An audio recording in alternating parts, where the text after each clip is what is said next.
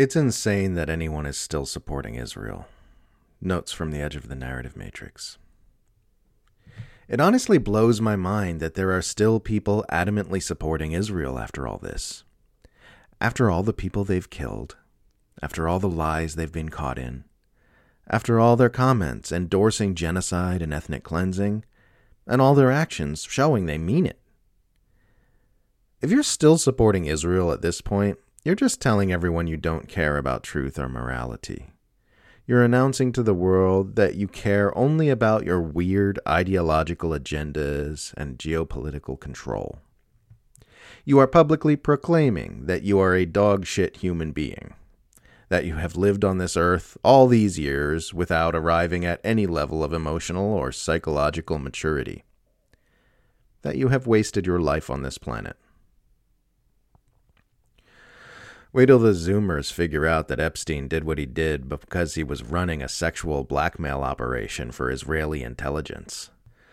The most significant aspect of the Epstein story is not that he helped some famous people rape minors. It's that powerful intelligence agencies use child sex slaves and sexual blackmail to exert control over our society. Nothing will convince you that Israel is a racist apartheid state held together by hate and violence faster than watching the videos uploaded onto social media by Israelis themselves. Israel talking about the voluntary migration of Palestinians from Gaza after deliberately making Gaza uninhabitable is like mugging a guy at gunpoint and saying he gave you his wallet of his own free will because you didn't physically reach into his pocket and take it from him. You guys, it's really, really, really important that Trump doesn't get reelected, because if he does, then the U.S. will have a president who supports mass murder and genocide and ethnic cleansing, and he'll probably let a ton of people get killed by racist tyrants. In all seriousness, it's extremely ridiculous that Biden sabotaged peace in Ukraine and is sponsoring a genocide in Gaza, and we're all sitting here praying that he doesn't start a new war in the Middle East. Yet we're still meant to be super-duper worried if Trump gets back into the White House. Biden is everything people were worried Trump would be. When you see how brutally Israeli forces treat Palestinians and anti-Zionist Jews, it ceases to be surprising that so many U.S. police departments have been trained in Israel.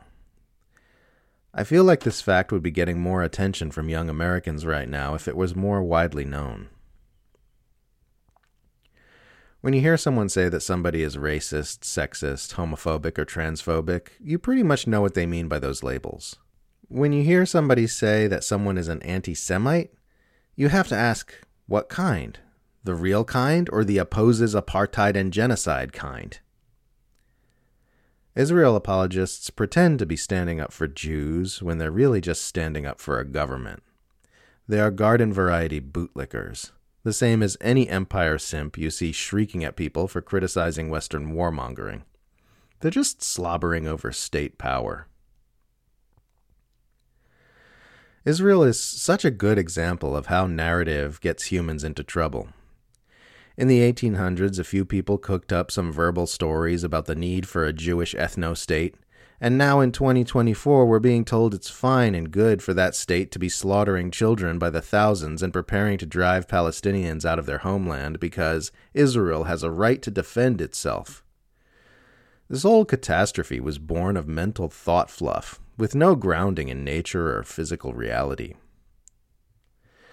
If humanity is to become a conscious species, we're going to have to cease being dominated by the mental narratives between our ears and begin relating to real life on real life's terms, and begin functioning in a more natural way on this planet.